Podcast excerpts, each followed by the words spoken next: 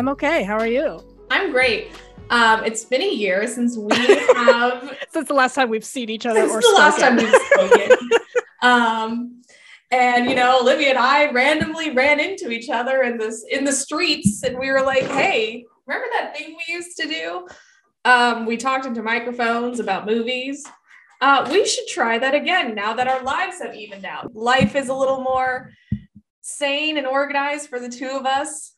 Um, so we decided to come back in and and give it another go. Aaron Sorkin really tried to, to keep us down, but we are coming I- back. We we keep sur- coming back. We've survived multiple assassination attempts. We had to go in hands the down Aaron for a little bit. and his goons. but here we are, Yes. uh, live and well, and ready to get back into another picture show podcast. For those who, uh, you know, may or may not be listening, my name's Madeline. I'm Olivia. and we're best friends from high school. We've been best friends for well over 10 years now, and we like to talk. And Olivia is a film extraordinaire. She knows everything about everything about film, and I don't. Yeah, that's that's the gist of the show. The end. Um, Most of the time, Madeline doesn't know what movie we're gonna watch and review, but since it's been a year and we needed to like, you know, have a plan coming back into this episode, um, we mutually agreed on this week's episode. So there's no intro. We're just gonna uh get into it. So we'll get into the review in a little bit, but first we have some I think housekeeping. We need to just like catch up, I think. of course. It's been Everyone's a year. dying to know I- where we've been. yeah. We had to go underground for so long. So um, what have you been up to?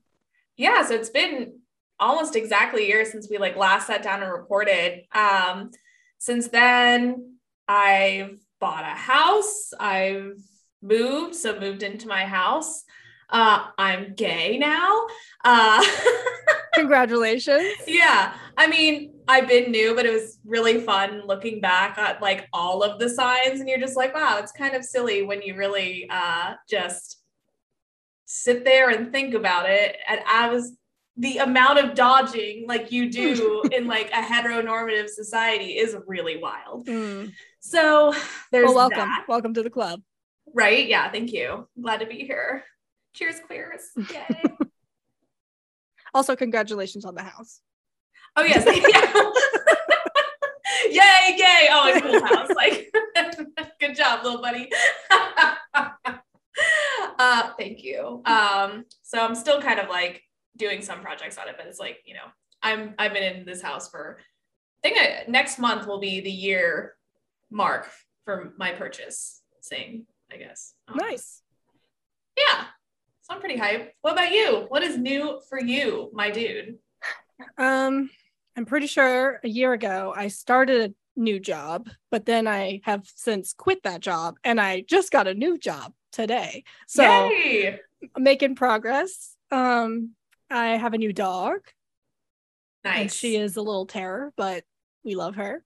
How old Um, is she now? She's still a puppy, right? She's gonna be nine months in about a week. So basically nine months. Yeah. Um, so still baby. puppy. She's in her like teenage phase. I think. I think that's about the you know the teenage phase for dogs. Right. Um, she loves getting into trouble. She has a lot of energy, and she keeps me on my toes. She keeps me young. she keeps me young, yeah. My Uh, brittle old age. I yeah. need of 28. ripe age of 28. Oh my god. Yeah. Have you watched anything fun or cool in the past year? Yes, I have. Um, and one of them is um, in my top five that we're going to discuss later. Ooh. Um, so I won't I won't say what it is now, but it's like the movie that movie that I'm thinking about in particular was like the favorite that I've watched recently. Um and what else have I seen that was really good? Um, I rewatched the Lord of the Rings trilogy, uh, the extended editions, because I finally got HBO Max. So like I was on a work trip a couple weeks ago, and I was like, just I just binged all of them when when I got off work. It was great. Um, so I watched probably like 12 hours of Lord of the Rings, no regrets. Well, that's cool. Um, I'm trying to think. if I watched anything cool. I watched Stranger Things. That's Um, right.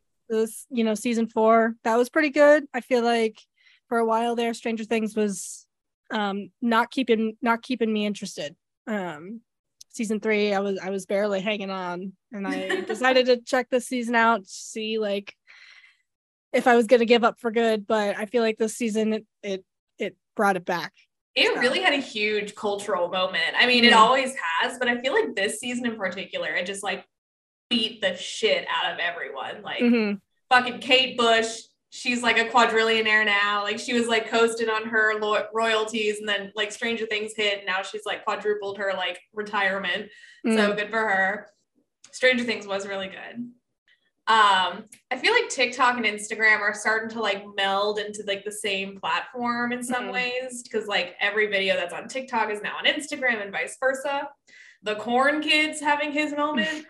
Um, yeah, this is this is a timestamp. Um, yeah, coming back timestamp, right corn the- kid Yeah. timestamp, August 2022. Uh, that's where we are right now. and like, love the kid, love the song remix, but it is the song for every other video that I that pops up on my Instagram feed or my TikTok feed or whatever. And I'm like, Hmm. I'm sorry.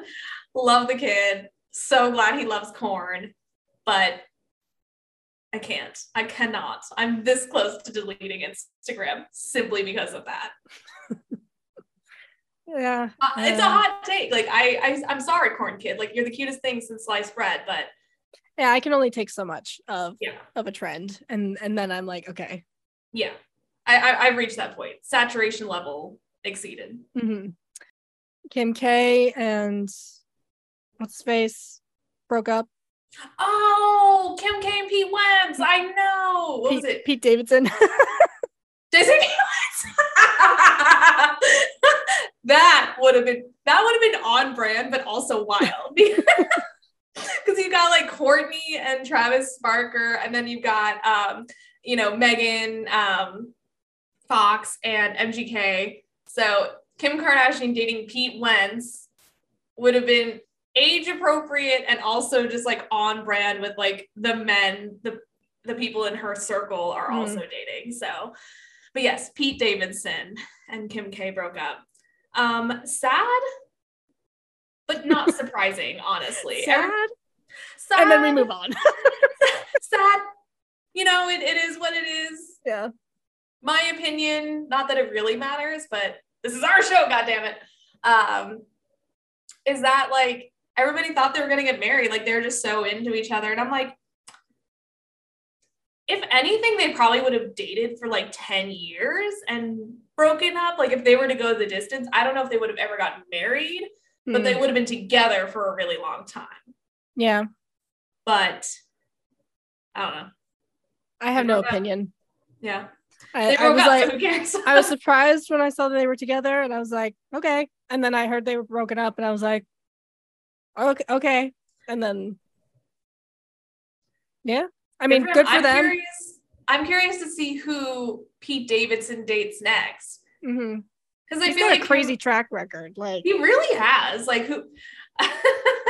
I saw I saw a meme of him with the Queen of England and like I mean, yeah, she's a she's a widow now, so she's Yeah. single. that is another thing that happened since we True. stopped recording when Prince Philip died. True. Anyway, I watched like two episodes of The Crown, so in my opinion, like I guess R.I.P. Like who cares? Because you were kind of a douche in The Crown. Hmm. All right, so now we can get into our movie review. We're not doing a formal intro this time because we both know what movie we're gonna do. And that movie is Pride, motherfucking prejudice.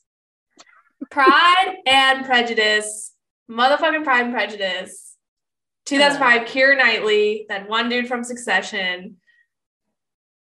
Pride and Yes. Prejudice. mhm, based off of the classic Jane Austen novel. Um, right. I believe this is one of Madeline's favorite films.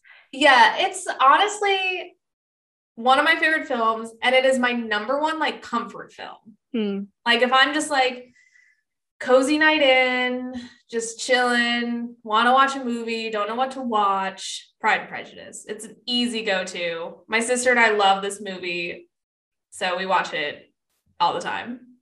It is a it is a very good movie. It I agree. It's it is a comfort movie. I I feel like every time I've tried to watch it recently, I just become so comfortable that I like fall asleep. And that doesn't happen when I watch movies. Like it's just like I'm just like I feel so warm and cozy, you know? Like I'm not saying that as like it's boring and I Right. I'm like much. careful now. No, I'm No.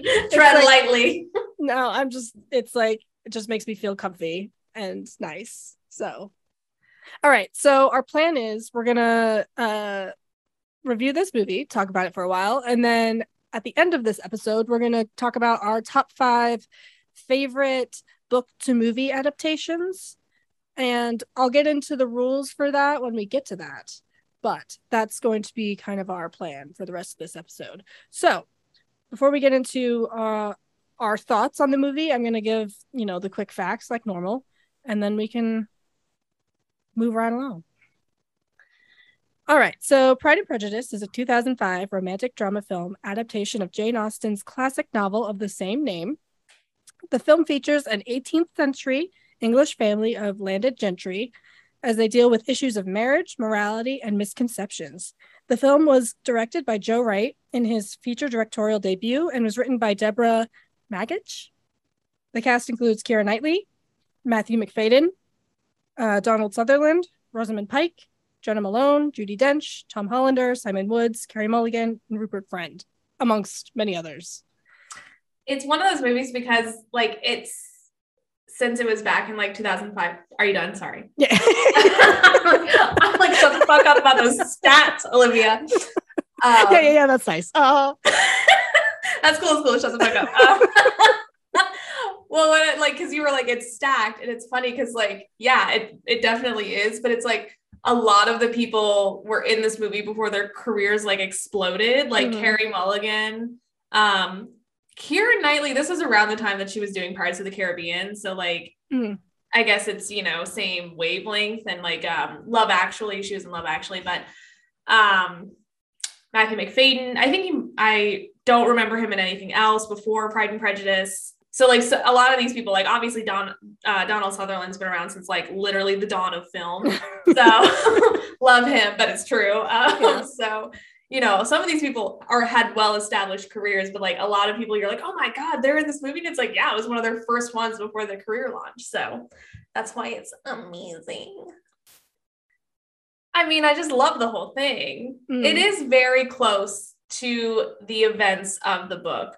I honestly can't remember if there's anything that's like except for the very very excuse me very last scene where they're like sitting in front of the the big you know palace and they're you know he's like calling her mrs darcy or whatever. That doesn't happen in the book. No. that's the best scene of the fucking movie.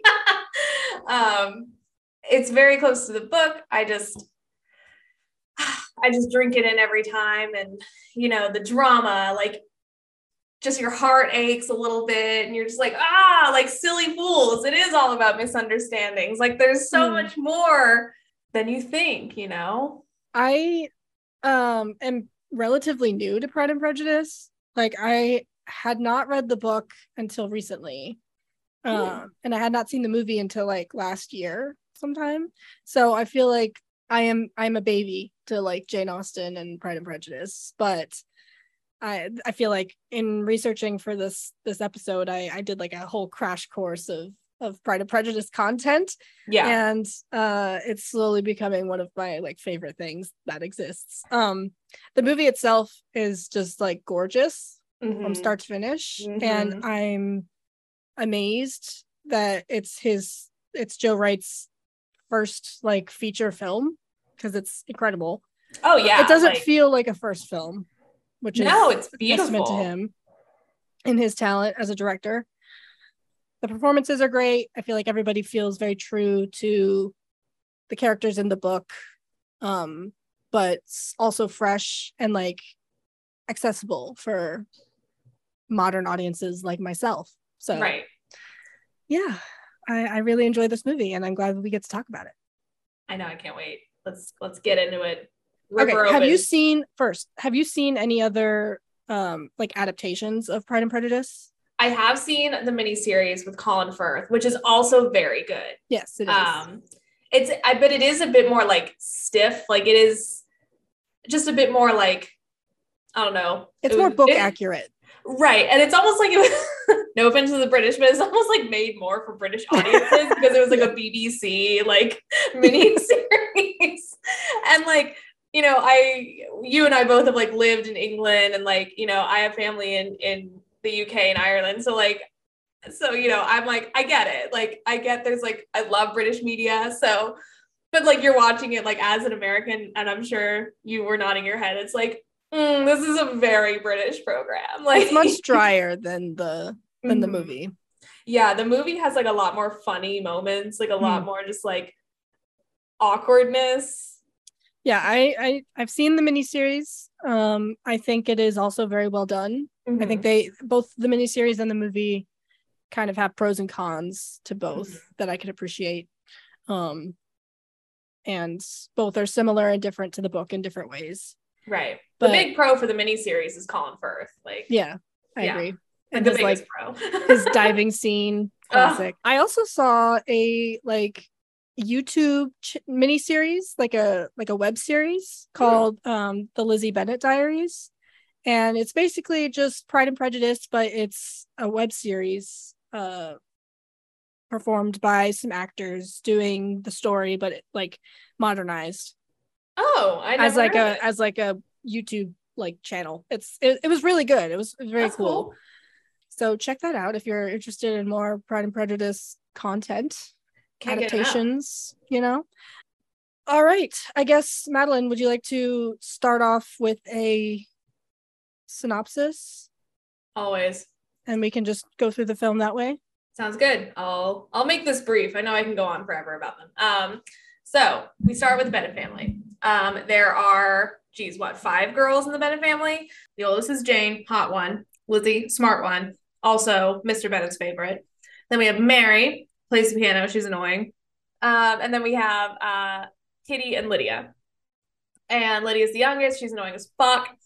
And um, Kitty kind of just does whatever she does. So Hmm. that's the Bennets for you. Um, Mrs. Bennet is obsessed with getting her daughters married off, and Mr. Bennet's just kind of like go with the flow. You know, really nice dude, but like, is he really that attentive? No. They catch wind that Mr. Bingley, his sister, and a friend have taken residence up at this like big manor house out in the country where they live. And basically she's the reason Mrs. Bennet's obsessed with getting her daughters married off is that, you know, they need to be secure because once Mr. Bennet dies, Mr. Collins is the next male heir, so he inherits the property and will do whatever he wants with it, and that might mean kicking them out of the house. So she's like, let's get these hoes married off. Let's get them married to like wealthy ass men because like I didn't raise any quitters. so they go, they meet Mr. Bingley. They insist that he has a ball. He has a ball. Mr. Darcy's there. Well, there's a big dance first, and that's when he shows up um, at like the local It's like a um, dance social hall. dance hall, yeah. yeah, the local dance hall. So he shows up there first, and that's when they first meet him, and that's where we first meet Mr. Darcy. And Mr. Darcy speaks to Elizabeth, and like, you know, at first you're like, ooh, oh my gosh, attraction, weird. And then you find out later he's like, ew, ew, Lizzie, gross. and she's like, She "Oh, ugly. she ugly. She's not cool. She just has a brain. And then, you know, Lizzie Bennet's like, okay, cool, like, fuck off, I guess. Um, but Mr. Bingley is really into um Jane. Um, because you know, she's beautiful, she's played by Rosamund Pike, so naturally super hot. Um, even for like, you know, 18, whatever, 20s dress wear. Anyway, so Jane goes out, is invited out to, you know, dine with Mr. Bingley's sister. She, Mrs. Bennet is the sneakiest bitch. Mrs. Bennet's like, You're not taking a horse, you're gonna walk. And she's like, Or you're gonna take a horse, you're gonna go by horseback, you're not taking the carriage. Mhm. And Jane's like, What the hell? And Lizzie's like, No, it's gonna rain. So it rains while she's riding out. Jane's riding out. She gets sick. Lizzie has to go and like check in on her sister because like back in those days, like even though it's like, you know, maybe 5 miles away, the fact that she's ill means that she has to stay there for like a week until she's better and can return home. So Lizzie's like, screw this, I'm gonna go and check up on her because we haven't heard from her in, you know, a day or so. So she goes out there, you know, of course, Mr. Darcy's there, and that's where they're kind of like tete-a-tetes begin they're challenging each other a little bit intellectually, a little bit of flirtation. You're like, oh my god, like this is kind of crazy. uh, then the rest of the Bennet women show up, beg Miss uh, Mr. Bingley to host a ball. He does. So the ball is high key a disaster. for all the Bennets, like all the Bennets except for Jane and Lizzie, like just do not look good. Uh, Mrs. Bennet's drunk. The, the two younger ones, Kitty and Lydia, are just acting fools. Mary is playing the piano badly. Mr. Bennet's just kind of like a doofus, like floating around. Love him, but still. So after the ball, the Bingleys just kind of like close up shop and leave. And you don't really, they don't really know why, except like they're just going back to London. And Jane's all upset because she was like, oh, I thought I was going to marry this guy I really like. Like, I don't care about the fact that he's like filthy rich. Like, he was just like really cute and like basically a human golden retriever. And I wanted to marry that. And so, you know, she's really upset by that. She takes off to London to like get some R&R. They all they travel a lot around like England. You kind of forget where everybody goes. Mm-hmm. Or before that, sorry. I'm getting ahead of myself. Before that, Mr. Collins shows up, the cousin that's supposed to inherit these the little estate that they live on, little farm they live on. And he's looking for a wife because he's the pastor for this rich duchess. And he's like, Well, she wants me to get a wife, so I'm gonna go get me a wife. And he's like, Hey, Mrs. Bennet, how about Jane? And she's like, No, not Jane but Lizzie's available. And he's like, ooh, Lizzie. So he tries to propose to Lizzie. Lizzie's like, fuck right off. So that doesn't work.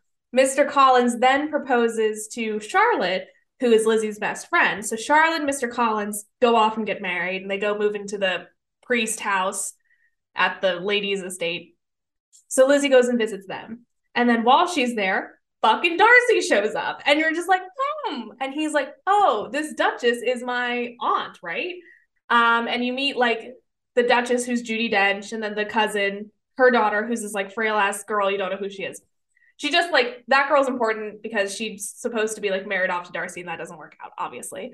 So like Darcy shows up again. You're like, okay, cool. So then they kind of like rekindle their like friendship, kind of like weird like moments. Darcy just like walks into the house, and he's like, "Hi," and she's like, "Do you want something?" And he's like, "Oh no." and then he just leaves. Best part of the movie, or one of them. The movie's great. So Lizzie finds out that the reason Mr. Bingley had closed up shop and left was because Darcy told Bingley that Jane's family was just not good stock. Like you don't want to be messing with that mess. And so you you should just cut your losses and go back to London. So, but he did this in like the in his mind he was protecting his friend from like just a big embarrassment because let's be real, like they were all acting a fool except for Lizzie. He also and... just thought that Jane wasn't into him. So right, he was yeah. like, she's not into you and her family sucks. So you should bounce. Which I mean, yeah. like valid, but also fair enough. fair enough, but like, I don't know, you could have done it more gracefully, you meddling hoe. So Lizzie finds this out. She's very upset. And the same day, Darcy rolls up and it's raining. It's so dramatic. And he's like, he proposes to Lizzie. And Lizzie's like, Are you fucking kidding me? You were like, I just found out you insulted my entire family. Oh, and he's going on, he's like, You're of lower like class and everything, but I don't care. Your family sucks, but I don't care. Mm-hmm. I love you're kind of you're kind of icky, but like I don't care. Yeah. you're still kind of uggo, like let's be honest, but I'm still into it. I'm trying to hit. You want to get married. And It's like absolutely fucking not. And she like rejects him so hard. It's like unbelievable. And he's like a little butthurt. So he takes off. So like kind of in and around all of this, this soldier, the soldiers come to their hometown and Mr. Wickham's there. Mr. Wickham is this lowly like foot soldier, but he's like smart and hot and like mysterious. And so Lizzie's like, ooh, who's that? And Darcy's like, ew. and Wickham's like, mm, gross. And they hate each other. And you know, you kind of don't know why, but at first you get Wickham's side of the story. There's bad vibes. Right. There's bad vibes between the two men. And you find out because I'm sorry, give me a second. oh. Wickham tells Elizabeth that they were they grew up together. His father uh, ran the estate of Mr. Darcy's father, mm-hmm. and Mr. Darcy saw Wickham as his as a son, as equal to him as as uh, Fitzwilliam. So when he died, Mr. when Mr. Darcy Senior died, um, Fitz uh, Wickham wanted to join the church and then become like the resident priest at um what is the name of the estate? Oh my god. Pemberley. Pemberley. I was gonna say Manderley, but that's uh that's, that's Rebecca. Rebecca. Yeah. At Pemberley. Wow, I'm like a fake fan right now. Uh, um he was he wanted to be the residential like uh pastor, priest, vicar, whatever at Pemberley. And he says that Darcy wouldn't allow it and banished him from Pemberley and now he's this lowly foot soldier and he didn't he doesn't get his his inheritance basically from Darcy Sr. So Lizzie's like, wow, Darcy, you're fucked up. So Darcy leaves her. There's no like, digging, right. just as like, mm, yes, you're right. I don't check my sources. and he, so after their whole spat over the proposal, he does leave her a letter and explains his side of the story that Wickham is actually like a douche canoe and tried to get his inheritance uh, he decided he wasn't going to join the church and he just wanted his monetary inheritance. And Darcy gave that to him after uh, Darcy Sr. died. But he gambled it away. He eventually was poor again and tried to hook up with Darcy's younger sister and then run away with her, but that didn't work. He was trying to run away with Georgiana, which is Darcy's younger sister, and she was only 15 at the time. Darcy was like, Me thinks the fuck not, get out of here. So then Lizzie kind of feels a little bashful because like that was one of the reasons she like yelled at Darcy. She was like, You're an asshole to Wickham. And he's like, What the fuck did Wickham tell you? So then she goes home. She meets up with her fam, her aunt and uncle, and they're like, Let's do a tour of the countryside. And she's like, Okay, that sounds yes, lovely. Let's let's get away. And then Lizzie or Lydia, excuse me, goes off to the south of England with this general and his wife because she wants to, I suppose and he's in charge of like this general obviously is traveling with the army so she just wants to far- follow all the army boys around. Nobody thought that was a bad idea except for lizzie.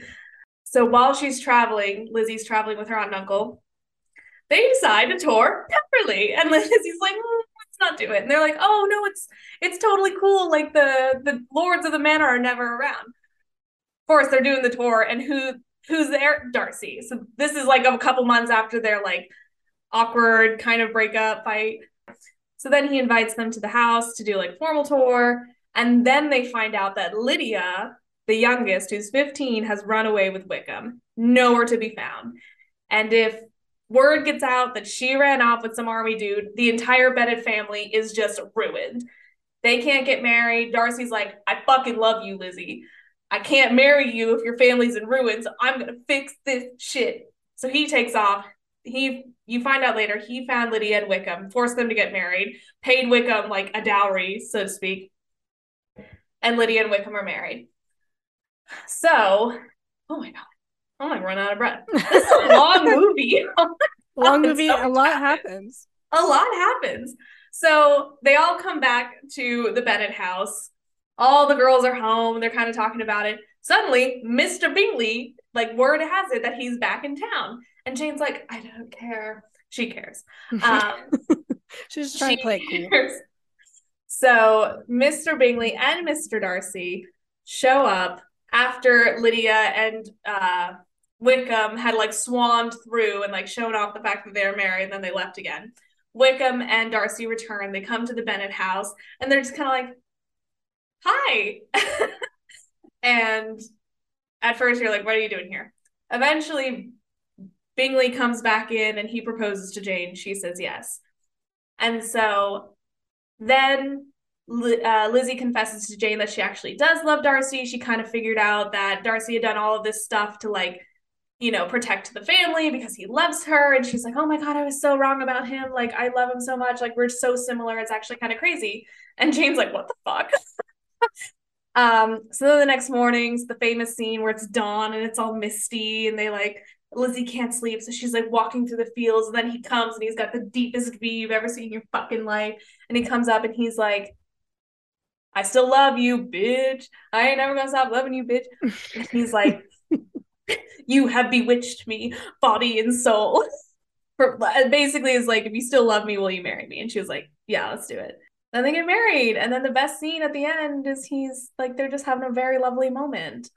So that's Pride and Prejudice, man like a lot does happen in this movie. It, it's very um and there's a lot of like little moments too. It's just it's right. like they hate each other in the beginning because mm-hmm. Darcy is very grumpy and mm-hmm. Lizzie is is gullible and proud in a lot of ways, but also I stand behind her. Uh thousand most, percent. Yeah. If if if I was at like a dance and some guy was like being all grumpy pants, I, I would also be like, you know what? He's probably a douche canoe and whatever negative thing I hear about him, I will latch on to. I will I will believe. Yeah. without following up in any way, shape, yes, or form. Wholeheartedly. Yeah. I think what I, I, I think what's great about it though, like, is that I mean, I took me forever to explain it, but like it does have it is so smooth. Like I feel like you're never lost, even though mm-hmm. so much happens because yeah. they kind of like make sure to like emphasize certain things like the scene where you know kitty's crying because lydia wants to go like lydia was invited to go with the family down to the down to brighton and lizzie is talking to mr bennet and she's like this is a bad idea like she's like it's like kind of hammered in that like lydia's a flirt this is a bad idea you shouldn't let her go and like donald sutherland's like oh i don't care and then you know then not too long after that scene, the consequences of that are exposed. So like mm-hmm. people, if you're, you know, watching it, it's not like you have to pay super close attention. You're just kind of like, oh, that happened like five minutes ago. Fools.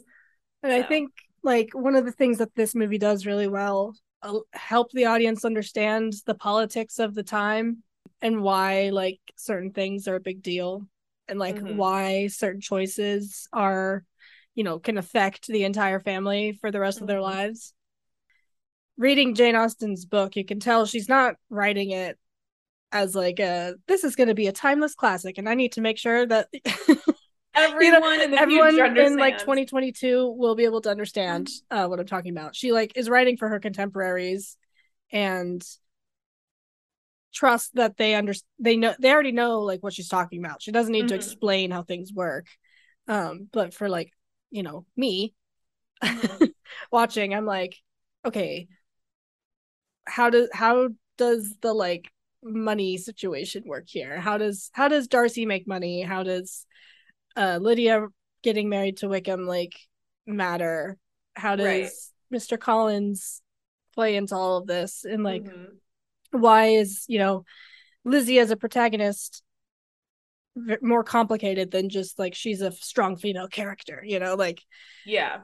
The movie just does a really good job of like helping tell that story without making it like they're holding your hand the whole time. Mm-hmm. I don't even know really how they do that. It's it's I think it's like subtle changes that they made like from the movie or from the book to the movie. You know, I feel like in the in the book um the Bennet family they're you could tell that they're like wild and like they yeah. they're like chaotic, but they're a little more cold. Whereas mm-hmm. in the movie, they do a good job of kind of showing like a more intimate dynamic between the family members themselves and mm-hmm. it feels more like you know a family of sisters uh yeah and so you you can kind of like relate to them a little more and and see them as a as a unit and also i know fun fact they changed the time period in the movie compared to the original novel i believe the original novel was took place in 1813 but for the movie they changed the time period to the 1790s mm. because the director just hated the costumes or like hated the the fashion of the like 1810s. He, He, thought that "Fuck they were the like Regency era. yeah, yeah, he was like, that's gross. I hate that. Um, so they moved it forward a little bit to like one, like tone down the image of the like squeaky clean Regency era, like not elite, but like that class, like of going on. And and when we're in this era, you can kind of see like the Bennets a little more dirty and grungy, and like their their lack of wealth shines through a little bit more. Right. Um, yeah, I don't know. I'm just kind of rambling, but no, uh, no, I didn't know that. That's awesome. yeah, I just thought it was hilarious that like he was like, "Nah, those the the clothes ugly." So let's Yeah. let's No Let's go, powdered like- wings on my set. forward like 20 years and and do that. Cool. But you can One also second. tell that like Caroline, like Caroline's uh costumes, uh Bingley's sister, like she comes from London, and so she's wearing the like fashion from London, the like more Mhm. progressive like fashion. So she's wearing the the like empire waist Yeah. or gowns and you can tell that she's like a little more um in fashion than some of the people in Netherfield or where are they? I don't know. They're don't know where like they they're like kind of in the Midlands in England. So like the country basically. Yeah. What like what are some of your favorite scenes from the movie? It's all coming back, it's all coming back to me now. Okay, my first, the first one that pops in my head is just like the juxtaposition between when Mrs. Bingley was like freaking, or not Mrs. Bingley, Mrs. Bennet was freaking out about um Lydia disappearing and she was like bedridden because she was just so upset. And then literally the moment she finds out she's married to Wickham and like the day is saved, she's like, Lydia, married and at 15. I'm Shut the fuck up, you crazy bitch. Um you you slay me. And that was a, that was a good moment, kind of like what you were talking about, how like the movie does a good job of explaining things Hmm. like Lizzie's like, why are you so happy that like this scandal almost like came upon us and just like now she's married and she's like, you know, I am the mother of five girls. Like if when you're in my shoes, like you will understand like the importance of marrying your daughters off. Um because as you said, like that would have been something that was just generally understood during the time that the book was first published Hmm. and after. My other favorite scene is when Lizzie's staying with Charlotte and Mr. Collins, and she's in the house alone, and Darcy just Yeah. bursts through the door. She's like, What's up? And he's like, Nothing. She's like, You want some tea? And he's like, No, just leave. Like that was No, like one of the most relatable things I've ever seen where you're like, you just want to like say hi to your crush and you're like, I have no reason to be here. No, I just She's love like- how he enters. That's also one of my favorite scenes because it's Yeah. like she's just like peacefully writing, and then it's just like a Tarantino film. Like he just like busts in, and the, it like zooms in on his face, and it's just like very abrupt, and and everyone's just like, and then she's like, "Hi," and he's like, "Hi." He's like, I love you. I mean, hi. Like I was watching the um, director's commentary, and apparently he will he was he wanted to propose at that moment, but was too nervous to, and so instead he was so just like, cute. No, I love that. yeah, Oh, we need to talk about the famous hand flex yes, scene. Oh my God. Okay. So Classic. this is after this is after Lizzie goes to the manor where um Bingley and Caroline and Darcy are staying and she's Mhm. kind of checking in on Jane and the family shows up and like it's a whole mess and this is when they're leaving after picking Jane up essentially from the sick house yes. and they're all loading up into the carriage and Lizzie's last and Darcy like bare hand to bare hand like like ooh skin to skin contact um helps her like takes her hand helps her to the carriage and they just like kind of have their like that was like their first like contact and you're just like like the audience got to drink that in. And it's like very i mean it's very quick but like there's like ooh and the carriage leaves and Darcy is like marching away like he just seems so stone cold he's marching away but the hand or the hand of the camera zooms in on his hand and he just goes like super big flex and then like Ooh, back stretch. into a balled up fist and and you know, did you like that visual yeah, I was like, ooh, big stretch. big stretch yeah like he's a fucking dog and back into a strong fist and he like you know power walks back into the house and like it's just you know everybody's like gagged over that because you know it's kind of like my I don't know what the actual I mean it was improvised. I knew that much that um it was an improvised like hand flex and I guess like the camera just caught it at the perfect time and they're like that's gold. In my interpretation it's because he was just like ooh I touched a girl. I touched a cool girl and then was like but back to being a man. But I'm Ah. grumpy. but I'm grumpy about it. She's hot but I hate it. Yeah, I think um my interpretation, well, I know that like the way that it's shot that way is because the director Joe Wright like hates scenes of people getting in and out of carriages. He thinks they're boring.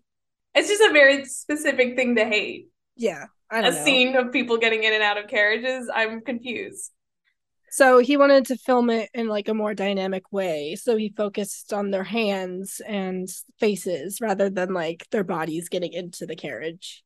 Mm. And I think because he did that, there's a lot more room to like interpret like the intimacy between the two characters, you know? So like you see him like it's a close up of him holding her hands, helping her in. So we don't see like their bodies, we just see their hands, but we know Mhm. like the gesture that's going on and like the intimacy that's like in just like two people holding hands.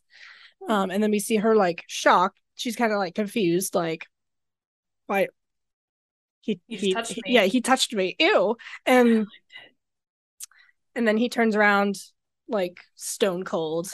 Um and he's just very like stiff. He's a very stiff, he's a very reserved person. And that hand flex is just kind of like a release of tension and energy. It's like a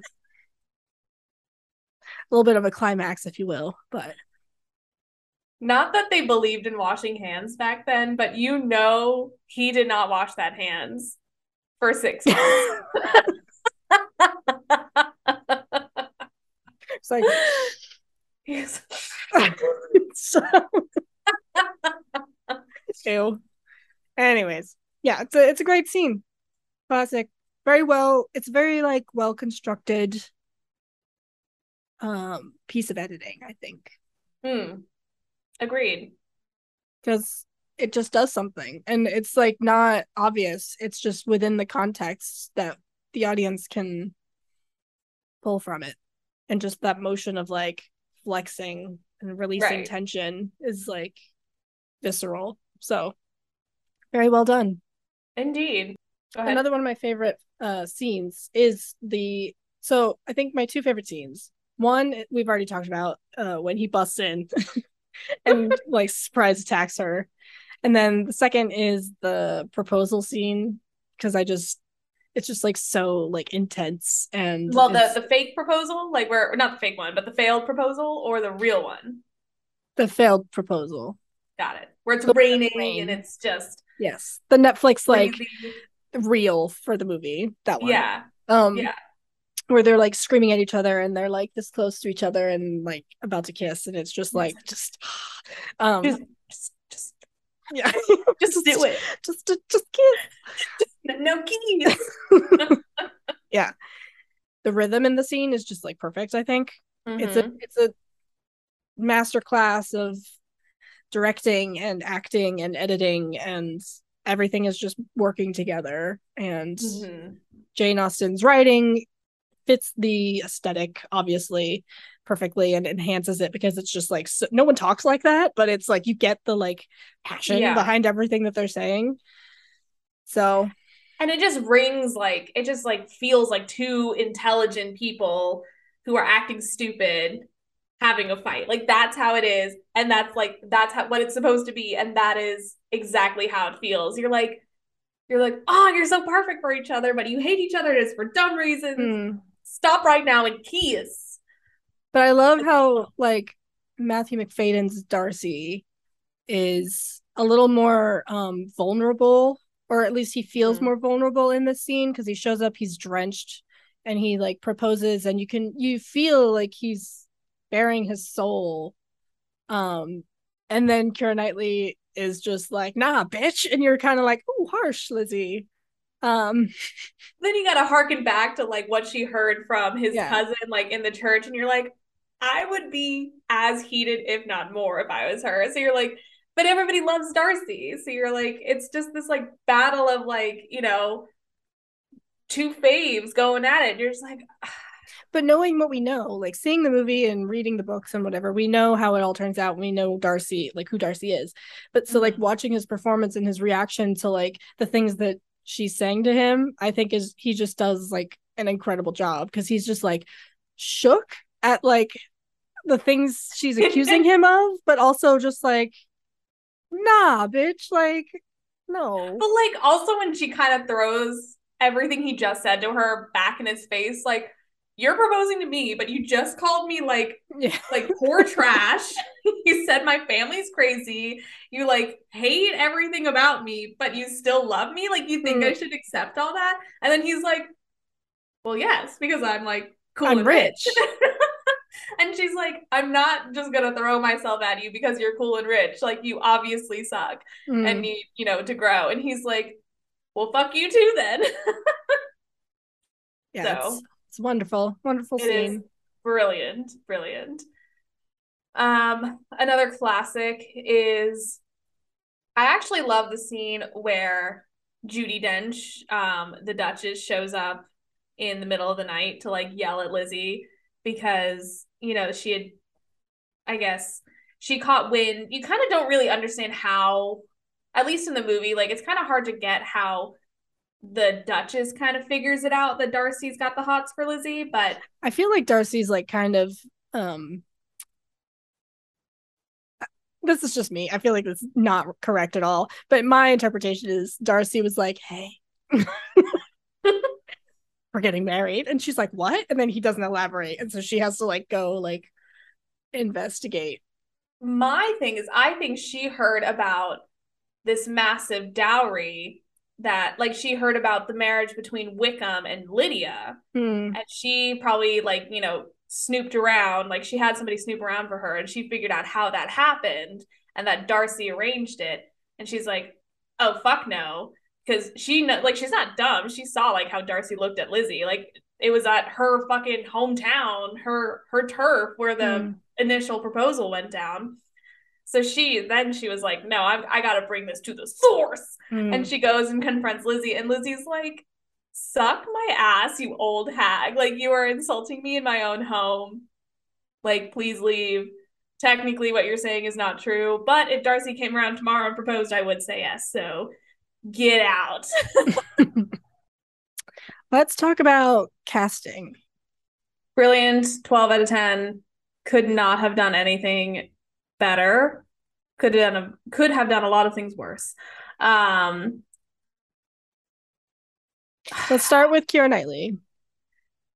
I think she's just like Keira Knightley is so beautiful, but like the way they put her together in the film, like uh, like she's still attractive, Mhm. but like the way they dressed her, the way they like did her makeup, like she was also just like a provincial woman, basically. like she was like a pretty provincial woman, like cool. Like she her personality is supposed to shine more than her looks because Jane's supposed to be like the hot one.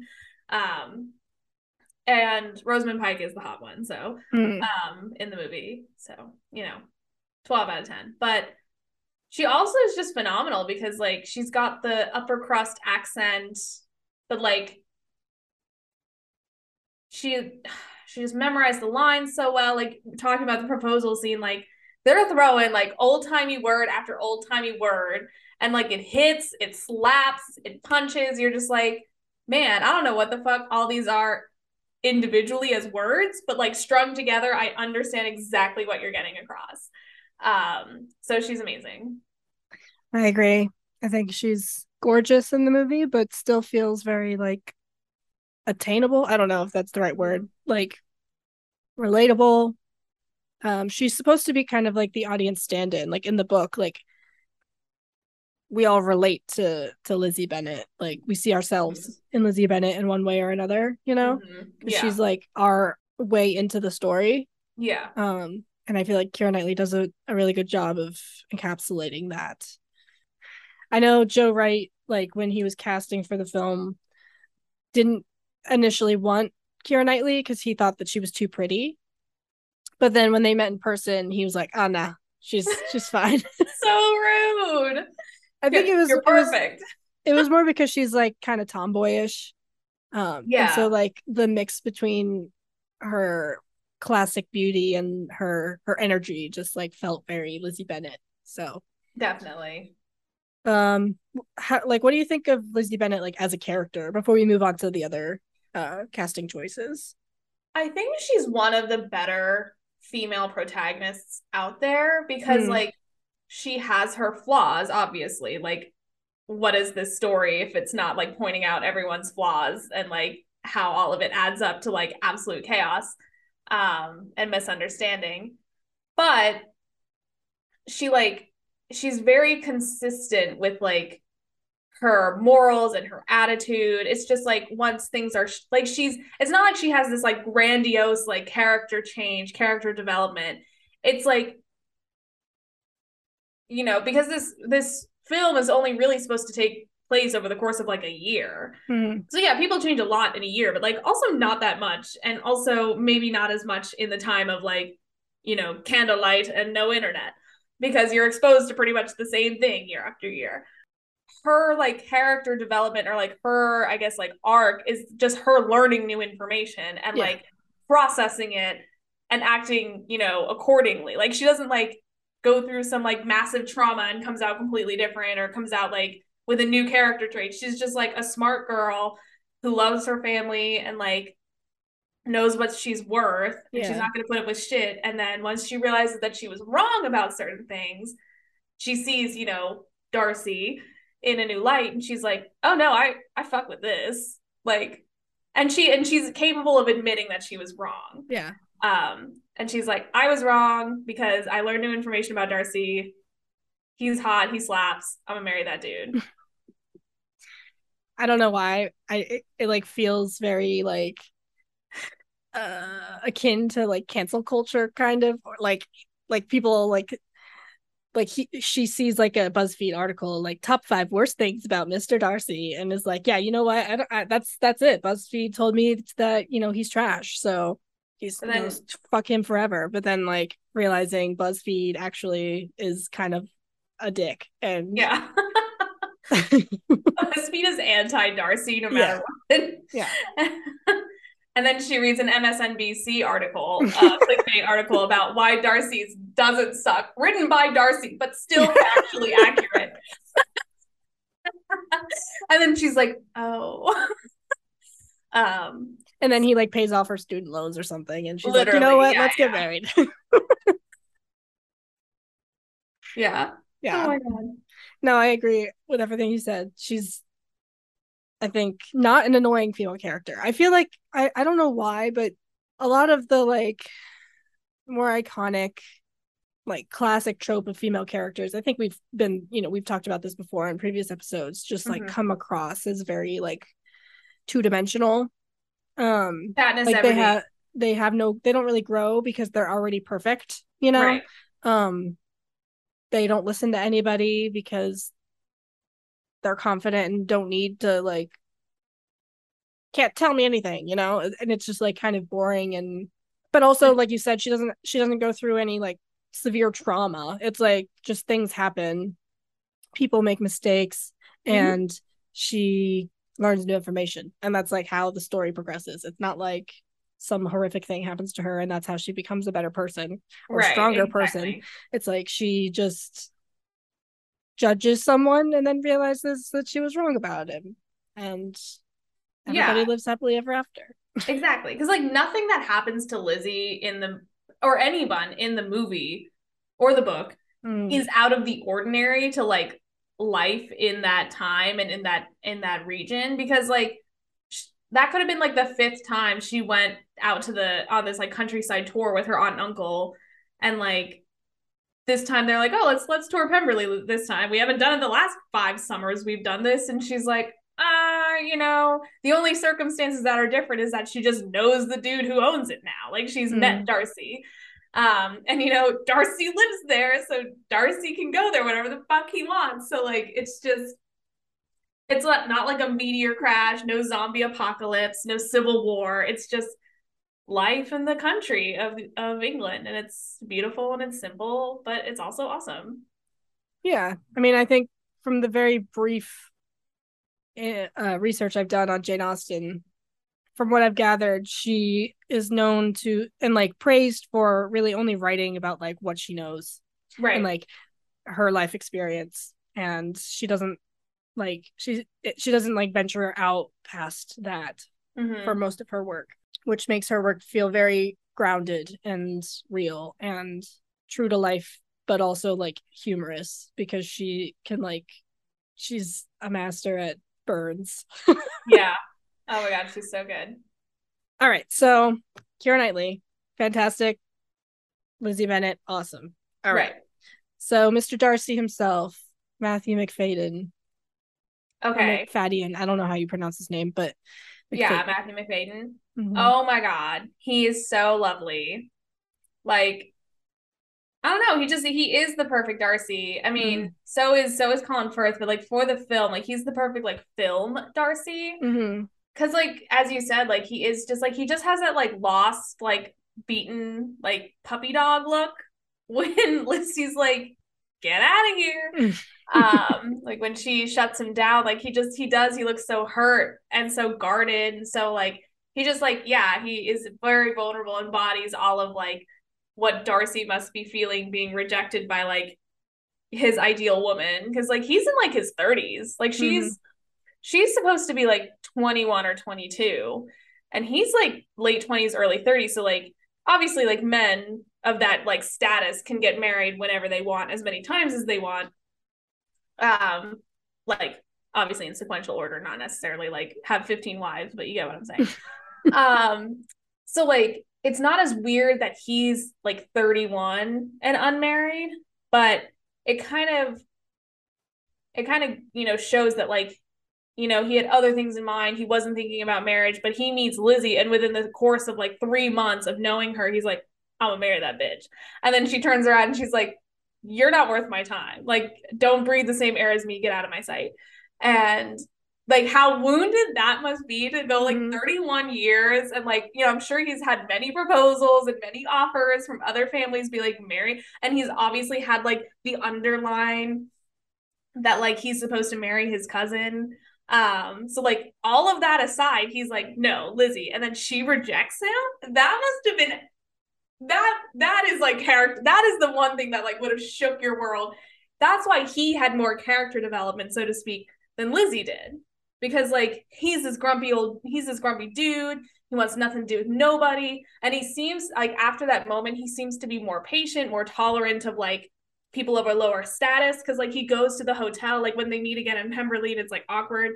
He like she walks back and he's like I know you want to walk back and like Loki's like I love you for it. Um so like she walks back and like because she took the long way like he just like hopped on his fucking horse and like giddy up to like half a mile down the road and like walked into this like plain basic ass hotel where like any humdrum mofo is like walking around. He walks right up to her aunt and uncle and is like we should hang out, lowly folk. I'm reaching out to you. Mm-hmm. So like mm-hmm. that's like a huge character development. Then he's like, oh yeah, you're right. I do kind of suck and I treat like poor people like shit.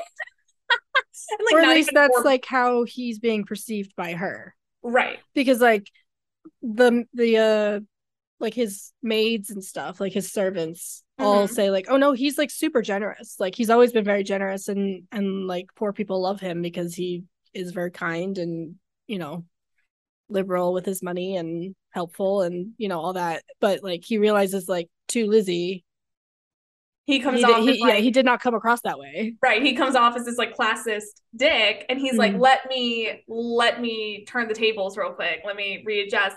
And yeah he walks into this hotel walks right up to like and again they're not like poor people. They're just like of a slightly lower class than he is. And he's like hello lower class guys and gals, let's go fishing and hang out at my estate tomorrow. And they're like, awesome. And so like he's obviously doing that as like and like he says it himself, he's like, all of this I did for you. He's like, Mm. I'm doing all this for you, bitch. And you're just like, "Ah." I love it. It's just Yeah, I think uh, The perfect Macfadyen person. is. I agree. Very. He's like the perfect movie Darcy because Mhm. he's not like as he's not as grumpy as Colin Firth is in the mhm. miniseries. Um, but he's he's got the voice. Like, like Colin Firth doesn't have that voice. right. Um, so that like kind of gives him that like more broody feel. Mhm. Um, but he still has the like puppy dog wounded, like vulnerable man face. It all works. It works for me. I don't know. Yeah. He carries it well. Mhm. I yeah, exactly. I wouldn't trade him for the world. I mean, obviously Colin Firth's done it. So like if they're like, no, we have to redo it, but only with Colin Firth, I would be like, yeah, fine. But you know, if you can get Michael Macfadyen in, that'd be great. Yeah, Or I Matthew think Macfadyen. I keep I keep calling him Michael Macfadyen for whatever reason. but it's funny because like I watched Succession before I saw Pride and Prejudice. So I know him from Succession and he is like completely different in that show and he is my favorite he's he's my favorite part of that show. So it's doesn't he have Amer- an American accent in the show? yes, Okay. I've never seen Succession. he's like Midwestern. Um, Nice. So he's classic. he's like the the like midwestern not poor boy but like the like not millionaire boy marrying into like Ah. this family and how he like navigates that but Mm, mm. he's very skeezy and very funny and just very love it. different than Mr. Darcy but I love his range I I appreciate it so much Every- like it just makes me appreciate him as an actor and as a person even more Um, Great. All right. And so then we have Donald Sutherland. Like you said, he's been around since the dawn of film. it and- really has. I feel like he was so- an interesting choice for He Mr. was. Bennet. I loved his little list though. Like I just I was obsessed with it. Um and I kind of love how he's like, you know, cuz like I guess back in the time like the man of the house is kind of has supposed to is supposed to be like full of more bravado and more like protection and like this is my land, this is my house. And he's straight up just like he's like kind of vulnerable. He's kind of just like meek like he's not a bad person, but he's just kind of like old and like doesn't give a fuck anymore. Like he's just like whatever, I'm on my way out. It's probably gonna it's my time's coming soon. So, you know, all this stuff it is very like so he Don, Donald Sutherland in general was an interesting choice for all of that, but he does it really well because he's got the little list, he's got the white hair, so he, he's like older in general anyway, but like he's like he's not a big buff dude. He's just like an average sized dude, just like chilling on a farm with his fam, Mhm. not really caring what does or does not happen, which is like so weird. But he, I, I liked it. He was cute. Yeah, he doesn't. I feel like in other renditions, uh, Mr. Bennet definitely feels more warm. Mm. And I think Donald Sutherland's version is a little more reserved and not as expressive, which is weird because I said earlier, you know, like all of the Bennet family's like dynamics is a little more warm in this film, which is true, but I think Yeah. him in particular, he's a little less like involved in the movie than in some other adaptations. But I think it works because at the end he cries when she gets engaged. And so oh, it's like okay he does care. He is involved. He is invested in his daughters and does care you know like what happens. So i think it i think it was very good very good choice Yeah, he like he kind of reminds me of like my family, where like just the men in my family, like my immediate family, are like a little more reserved. Like they just like not reserved like they're hard and mean or whatever, but they're just like quieter, kind of whatever. And then the women, there's more women in our family, and we're just a bit more boisterous and you know loud and stronger personalities, more expressive, etc. So like like when you were describing like the the daughters as a unit i was like and you can relate like your yeah all your family's only you know girls uh, of the children so it's like you know the women kind of bond as like a unit and then like the one man or like the two or three lonely men are just kind of like, we are men, yes, but we are dominated by strong-willed women. This is interesting. Mm-hmm. Uh, didn't expect life to come out like this. Um, so that's why like there's a special place in my heart for Mr. Bennet, generally speaking. Hmm. Um, but yes, he was a great choice. yeah, I think we should do speed round through some of the rest of the casting so we can get to our top five. Um, Okie dokie. so we got Judi Dench as Miss Catherine de Bourgh. Um, she has a very small role in the film, but also a very large role. I feel like she does that a lot, where she's like not in the film a lot, but plays a huge like Yeah. art in the story. You know, Right. Yeah. um, I think she does. I think she does this type of character very well. The very like stiff, um, bitchy, yeah. like uh regal character that kind of comes Yeah. in with all of her power and Mhm. the other characters have to maneuver around her and I, I think it's she does she she adds a lot to to whatever film she does Exactly. Um rosamund pike i think it, So she's sweet. so she's such a dynamic actress like i think she's incredible like she does gone girl and is like this like cold ice queen Yeah. manipulative crazy uh well not crazy but kind of crazy uh character and then in this she's like the most demure and sweet and innocent kind And like, there's no like looking at it and being like, I don't buy it. You know, like Yeah. she is just like the sweet Jane, like sweet, you know, totally Mhm. normal. Nothing wrong with her, Jane. did you know that the guy who plays mr bingley hmm um i believe his name's simon woods that they they dated like before the movie Oh. um so they were exes at the time of filming Oh no. so That's so awkward. yeah so uh the director was like i didn't want to i didn't want to cast simon but he was just like too perfect for the role so I mean, he is a golden retriever human. yeah Like, yeah yeah and that's who Bingley is. So Mhm. it, it is perfect casting. and they have like great chemistry so i think it works out but he called rosamund and was like hey is this okay and she was like yeah it's fine so It's i'm sure i'm sure it was very difficult and very strange but Mhm. i think it worked out and i think that's just like a very interesting weird I didn't know that. That's interesting. yeah um we got jena malone as lydia i feel like uh, that was pretty spot on casting Yeah. Because like she's the same person as she is in the Hunger Games, where she's Mm. just this like wild, like sexual person. Mhm. Um, you know, gotta respect it. She got what she wanted in the end. A man's, an army man's. True. Uh, we got Carey Mulligan. This was her first film ever. Um, Yeah, So I think that's pretty cool. She's It come a long way. she really has. Um, she wasn't in it much, but you know, she was cute. hmm We got Rupert Fr- Friend, I believe, as Mr. Wickham. I don't know. I don't think I've seen him in anything else. I don't think so either. I feel like if I looked him up though, and like I feel like if you go to his like dis or not discography, geez, his like film like Right, history, you'll probably like he's probably in Game of Thrones. I swear he's in Game of Thrones. Like everybody's he's in Game of Thrones and Harry Potter. Like he looks like were like Mr. Who, Doctor. Who, not Mr. Yeah. Who. Master Whom.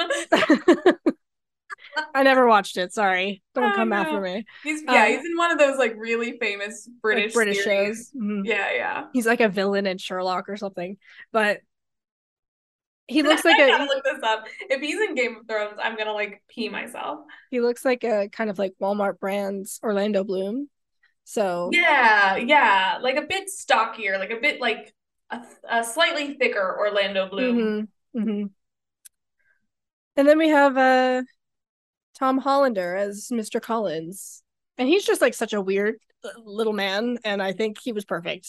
He's in he's in Pirates of the Caribbean. He's the um, and again, he's also chasing after Keira Knightley because he's the the Navy guy, the British Navy guy with the powdered wig, and he proposes to uh to Keira Knightley in the first scene Are you sure? first movie, and she faints and falls. Isn't that him? I don't think so. I'm pretty sure it's the same. I feel like they all British men look the same, so you know. Oh my god. Well, I'll look it up later, but I'm I'm almost certain. I know he was in Bird Box. I know that. But He was in, he was in Bird Box. mhm. But yeah, anyways, I thought he's good casting. He's Mm. very strange and awkward and kind of like uncomfortable in his own skin. And that choice is uh Yeah. very good for Mr. Collins. Okay, so do we have any other final thoughts on on the film before we move on to our top fives? I have no other thoughts except for everyone should watch this movie at least four times a year. That is my prescription. Um, yes. I was right. Tom Hollander is in Pirates of the Caribbean. Hmm. Interesting. Who's he in Bird Box? Sorry, like that that threw me. I've seen Bird Box, right? Well, Well, good job. Good job. Anyway, but uh, Rupert Friend was not in Game of Thrones, so Oh, dang. yeah, damn. Um, we're gonna find out that he did like one of those things where he just retired from acting and now he like owns a pawn shop somewhere. You know, I like, wish. I was scrolling. He does have a pretty extensive like acting history. I just don't know like if it's Is it just like mostly like British television or something? like mostly like kind of like yeah, low like British television or like you know, you know B list movies you haven't Mm, seen mm. or heard of. So sorry, Rupert. Yeah, that's You're fine. great. You're great as Wickham. As long as he's happy, you know. Yeah. All right, yeah. I uh final thoughts on the movie. I think it's fantastic. I think it's a very good um romance film. I don't Mhm. I, I find that a lot of romance films have moments of weakness and this one doesn't really. And I think that's a testament to Jane Austen's writing and just her ability to create really dynamic, interesting characters that are very human. I agree. So good job, Jane Austen. Good job, Um, Jane. We love you. Also, props for naming the hot daughter Jane. I just love that fact. Like she's like, "Oh, our hot daughter Jane." It's like, I see what you did there. Jane Is this like a dig? Is it yeah, true. True. Um, all right. So now let's move on to our top five favorite book to movie adaptations. I don't have mine in any particular order. I just have a list of five. I I put mine in an order, Okay. Uh, but they're they're all pretty close. You know what I mean? Like they're. Mhm. It's not like I'm like, oh, like it wasn't pulling teeth to think of one. All right. Okay. So I believe the rules that we came up with when coming up with um this category, we said that we had to have read the books that yes. uh, of the movies that we chose. Correct. So there are a lot of movies that I've seen that I love that are based off Mhm. of books, but I never read the books, so I can't put them on my list. Only films, not TV shows, Yes, only films, not TV shows. So no Game of Thrones. and we can Um, include Shakespeare and the Bible. Yes. I did not do that, but Neither did I. okay. I just yeah, we just threw it in there for you fun. said something about the Passion of the Christ, and I was like, stop. I was like, my dad is not in honor of in honor of Peter Devlin, I had to I had to put on my list. um, my number five, I have Harry Potter and the Goblet of Fire. Okay. Yeah, Nice. Is this your Um, only Harry Potter on your list? it's not. Okay. Um, it's number five because I think it's like just the.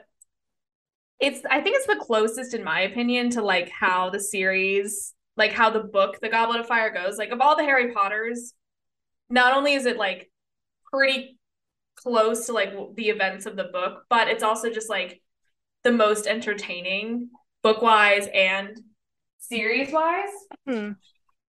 because you know it's, it's got the whole you know Triwizard tournament. Like it's just so fun. And seeing it come to life on screen is like really great. So that is that is oh sorry. That is my choice for number five. What about you?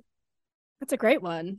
Um, interesting enough, I have Harry Potter and the Prisoner of Azkaban at my number five. Ooh. Um, I think it's my favorite of this of the seven books. Mm. Uh, Prisoner of Azkaban is my favorite of the books, and it's just I don't know. The movie feels very true to the book. i think i think prisoner of azkaban is like the scariest Mm. of the of all of the movies and of all the books because like who's the who is Sirius Black? Like, what's all the what's the deal with all these Dementors? Like, I remember reading it as a kid and being like, like not scared, but like kind of like ooh, like literal like witchy vibes. So it's, it's a very good, good it's a very good like fall like Halloween type movie. Agreed. Um, the it's the first of the series where the tone is a lot darker. Mm-hmm. Because I believe the first two films were directed by Christopher Columbus, and then um, this one was directed by Alfonso Cuarón. Yeah. And so the tone is a lot darker because the, the story gets a lot darker.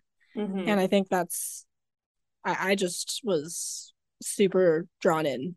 And it's like a big mystery. Like there's mm-hmm. a big mm-hmm. mystery surrounding the story of the prisoner of Azkaban. So yeah, that exactly. also makes it like because like the first two are like cute. Like there's mystery in like Chamber of Secrets, but it's just kind of like it's still them just being like, hee hee. We're children. Oh no. Someone turned to stone. Darn. Mm. Like that's weird. Yeah. I will say Goblet of Fire is also very good. Um yeah. I feel like as I've as I've gotten older, it's it's moved up on my my rankings of, mm. of the Harry Potter. But so those are our number five. Number four. What's your number four? My number four is my other Harry Potter. It's Harry Potter and the Sorcerer's Stone. Oh. Um, because it's just so cute. Like it's just adorable. It's and it's it's like kind of how you said Azkaban is a good Halloween movie. Goblet of Fire is a good Christmas movie. I agree because like everyone loves the Chris the Christmas scene where it's like Happy Christmas, Ron, Happy Christmas, Harry. Like um so cute. And like they're just like because now you know what they look like as adults and like how they've grown and like progressed in their careers and it's just so fun like and very nostalgic to like look at them as little babies. Very true. So i love it. and that one's like a classic because it just it like sets up the whole tone of the series and i think right. it definitely does a good job of like translating the world of the book on mm-hmm. screen. Um it, it just is a very good setup so it's a good choice. Thanks. What about you? Uh, my number, f- my number four is uh holes. Oh my god! I actually never. Actually, did I read holes? No, I think I like. I didn't read holes, but I've seen holes. Obviously, everybody on this planet's seen holes. I read holes. I believe in sixth grade. Yeah, I think I was yeah. in sixth grade, and um, the book was written by Louis Sachar, I believe that's how you pronounce his name. Hmm. And he also like helped co-write and co-direct uh, the film. But nice. it's just I don't know, like I, I'm not a well-read person, so I feel like a lot of my choices are going to be very juvenile because it's like I'm drawing from a lot of the books that I read when I was younger. Um, yeah, because it helps. It's just they're nostalgic and it influences the types of movies that I watch and the types of movies that I enjoy. Mm-hmm. Um, but yeah, so holes is my my number my number four. Nice. Number three. Oh, okay. My number three um is Bridge to Terabithia. Wow. Yeah, sorry, I had a dark turn. Um we're we're gonna bring it down a notch. Um well, I was just thinking about like I haven't seen Bridge to Terabithia in a really long time, but I remember reading it and like of course it's a really sad book. Um and then but watching the movie like little josh hutchinson or hutcherson whatever and little annasophia robb so cute. Like their friendship is just so lovely. Like and they it's so pure and like they are obvious. I think they're actually good friends in real life. I might mm. be hmm. wrong but like that is my understanding. Um and like they just have that great like friendship chemistry. And then it is all ripped swept from under you like a fucking nuclear bomb. And so you're just like left like with like visually with the aftermath. And like the scene where because like he doesn't like fully like register or like process the fact that she's died. His friends spoiler alert like um she's died. Um and like the moment he does finally like break down and like cry and like you know just like it all like comes flooding out weeping. Like I'm sobbing. It's over. Like not a dry eye in the house. So brilliant performance by two like child actors at the time. So that is my choice. I never read the book, but I have seen the movie, and it is I I I don't think I will be reading the book. Uh, the book is just as devastating as the movie, so yeah. you dodged a bullet. Um, my number three is uh Into the Wilds. It's a um, Oh. so the movie was directed by Sean Penn, Mhm. um, but it's based off of the nonfiction novel by Jon Krakauer, Mhm. um, about a young man who hikes. Olivia. Yes. I was thinking about Into the Woods, not Into the Wild. I was like, Sean Penn directed Into the Woods. Like fucking James Corden singing and shit. Sorry. Now, now I'm registered.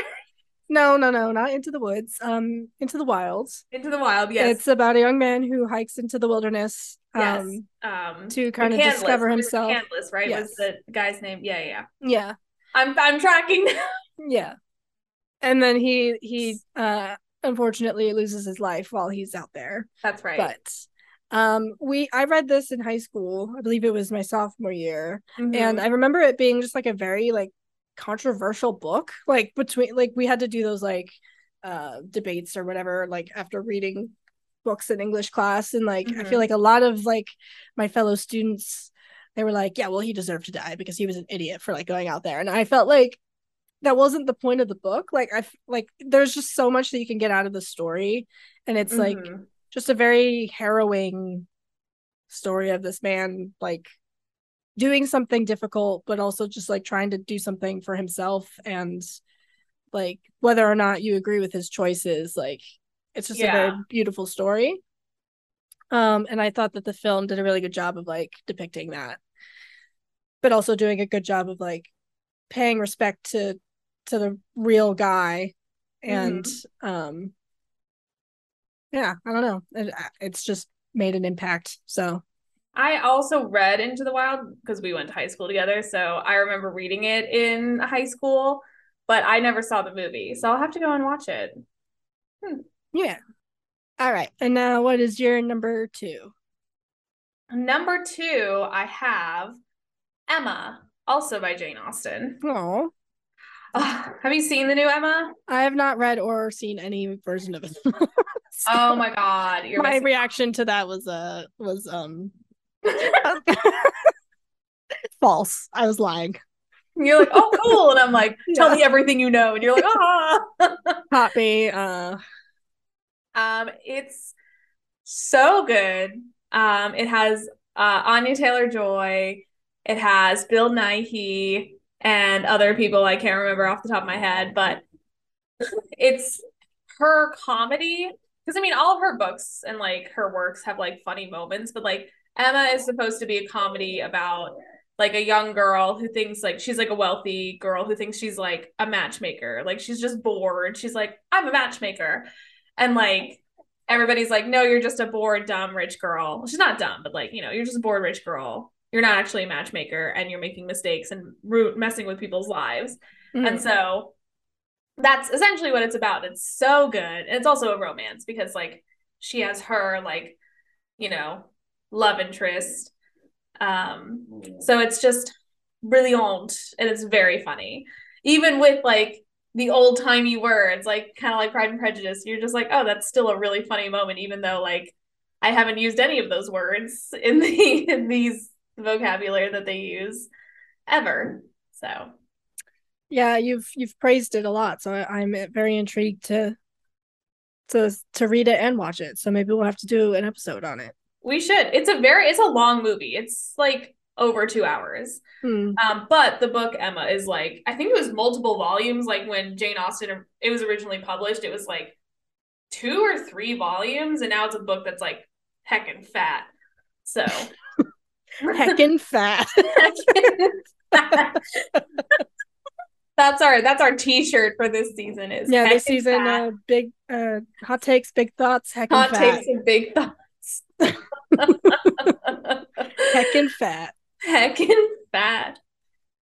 So cool that's my number two. nice uh my number two is the outsiders have you seen or heard of the outsiders no okay I'm surprised. Wait, is The Outsiders like a Stephen King novel? no Okay, because I'm surprised so far that Stephen King hasn't popped up on any either of our lists. I mean, I'm not a huge fan of Stephen King, And I haven't read any of his books. So I even if I Actually, had. you know what? Fair. Neither have I. I've attempted to read a couple of his books and was not successful. well, yeah, I actually that's a lie. I have read most of The Shining, but Mm. Yeah. was that And- Guinness? Enough said. That was Guinness. Yes. That was not my butt. That was my dog. He yeah. uh, yeah. could if I was that casual blowing over like a massive fart or whatever that sounded like, You're just like, yeah. I if I was able to pull that off, I'd be unstoppable. But no, that was Guinness and not my body.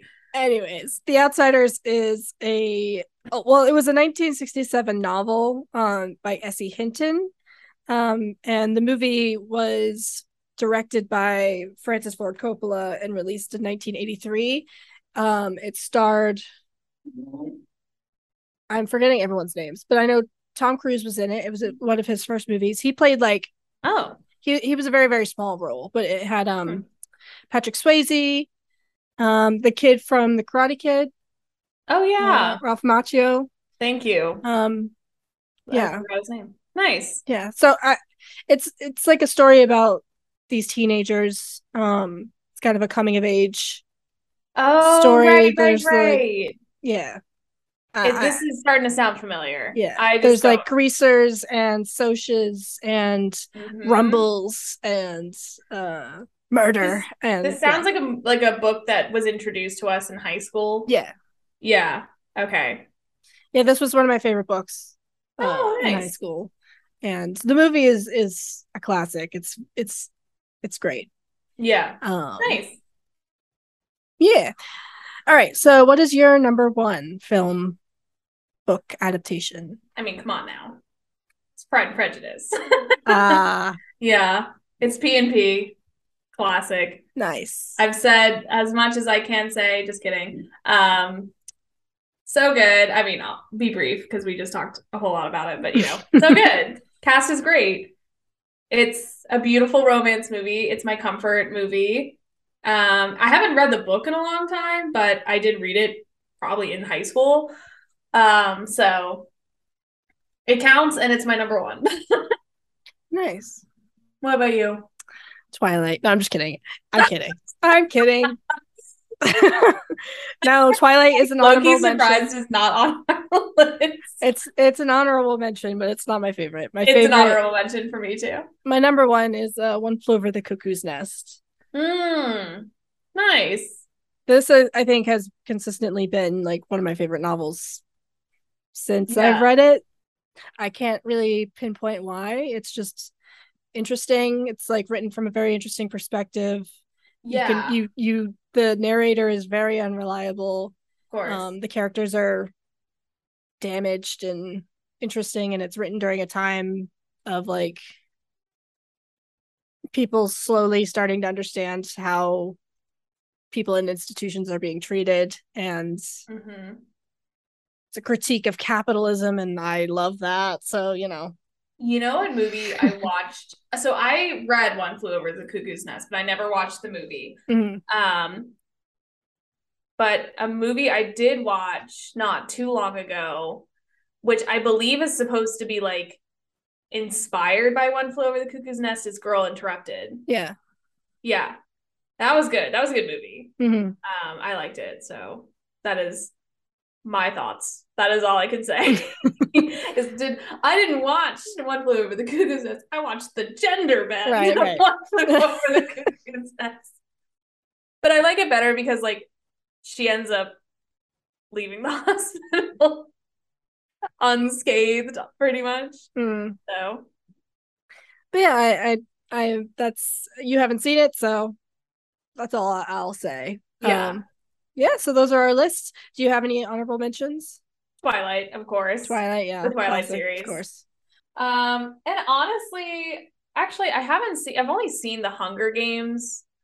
Oh, I forgot about the Hunger Games. Yeah, I know. Well, you were talking about like one note or two dimensional, like um, female protagonists, and I was like always thinking of Katniss, but like the book itself is like really good. Mhm.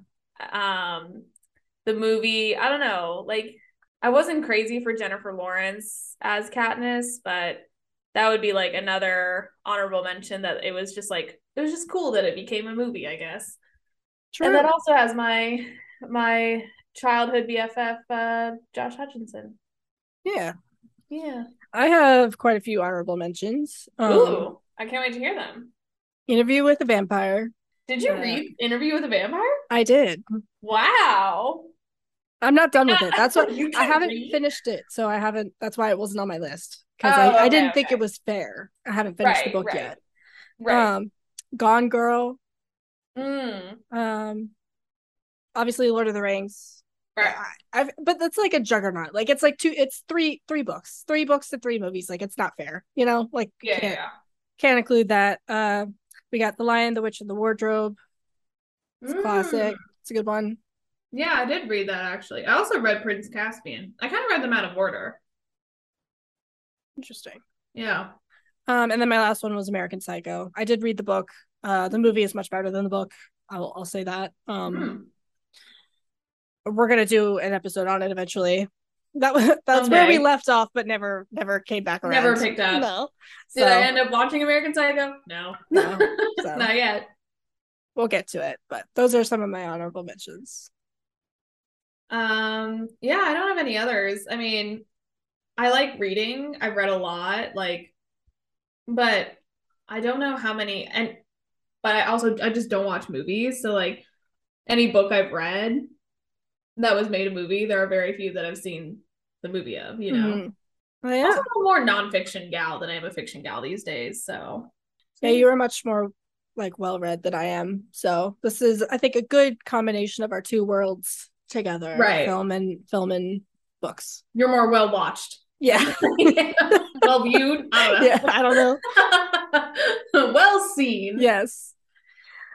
All right. Okay. So those are our top five book to movie adaptations. Um, I'm excited for this like new setup Dawn. thing that we're doing. Renaissance. Yeah. Um, this was a, a very fun welcome back episode. I love Pride and Prejudice. I'm excited and happy that we got to talk about it. And I'm excited to be talking about movies again. I agree. I'm glad we're back. I'm glad we finally sat down and we're like, it is time. um and did a whole like Lion King moment. Um yeah. Yeah. All right. Well, I guess we've been talking long enough. Uh, we have plenty of time and other episodes to keep gabbing away. So let's uh let's wrap it up and I'll see you next time. Sounds great. Uh, I guess up, I don't up. keep up with the socials, but we'll dust them off. Oh yeah. Uh, you I can follow us. notifications and I'm like, oh, I, know. Not, yeah. Uh, oh shit. you can follow us on Instagram if you'd like to. I will start posting again um, at, at another picture show on Instagram. You can follow us um, to listen to us anywhere you get podcasts. So Spotify, Google Podcasts. Uh, we'll post this on YouTube, and who knows? Maybe this is the first one where you can see our faces. We'll see. Maybe. If you're watching it and I said that, then you already know that that's the case. But Yeah. We're here. yeah. Full of cheer. All right. Well, I love you, Madeline, and I thank you you for too. chatting. And I will see you soon. Bye.